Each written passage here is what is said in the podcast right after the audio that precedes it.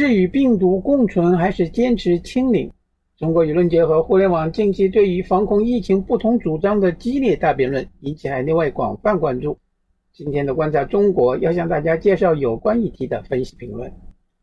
香港明报的社论说，随着新一波新冠变种病毒德尔塔疫情在中国大陆蔓延，一场与病毒共存还是主张清零的辩论被引爆。著名防疫专家、复旦大学附属华山医院感染科主任张文宏上月底发文，从南京失守。提出对未来防疫的思考。他指出，现在世界上大多数病毒学家都认为新冠是一个常驻病毒，世界要学会与这个病毒共存。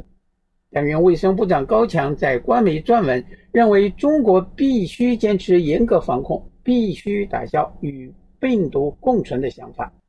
而政府最近对各地报疫的举措，仍在坚持清零战略不动摇。由于恰逢国际上有关新冠病毒溯源的争议沸沸扬扬，最近有关清零与共存之争，难免有政治化之嫌。台湾经济日报的社论说，各国政府目前对疫情有两个处理态度：一是与病毒共存，二是坚持清零，各有利弊。前者有助于开放社会、恢复经济，以英国为代表；后者。则坚壁清野，防患于未然。以中国为代表，许多国家逐步放弃坚持清零，是因为疫调成本太高，而且病例数目太多，每天几千例，要查出每一桩病例的传播途径已经不可能。唯一还坚持做的，只有中国大陆，动辄封城。无论是广州、南京，还是现在的武汉，无论是几百万人 PCR 检测，不止每人都做。还做四次之多。美国中文世界日报的社论说，今年第二季，美国 GDP 成长同比增长百分之十二点二，中国仅百分之七点九。穆迪预测，美国 GDP 成长将连续五季胜过中国，是一九九零年来美国首次连续超过中国，反映美国经济反弹劲道，相对中国经济复苏乏力。经济观察人士指出，关键在两国控管疫情差异。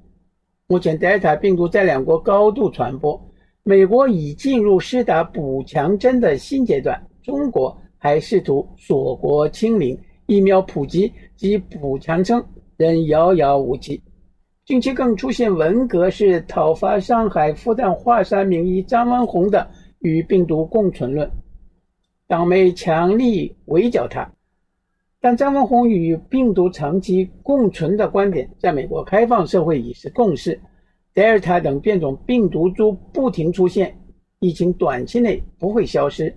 病毒学家与免疫学家很难预测未来病毒变化，但确定疫苗技术将不断更新，最后成为万能疫苗。新冠成为流感的一个类型。新加坡《联合早报》中国早点专栏说明杨丹旭的评论说。事实上，即便防疫专家张文宏提出的与病毒共存，其实也并非主张现在就放弃对疫情的防控。此外，中国社会现在也没有改变当前防疫策略的民意基础，与病毒共存的主张在中国引发争议，恰好从侧面反映了这一点。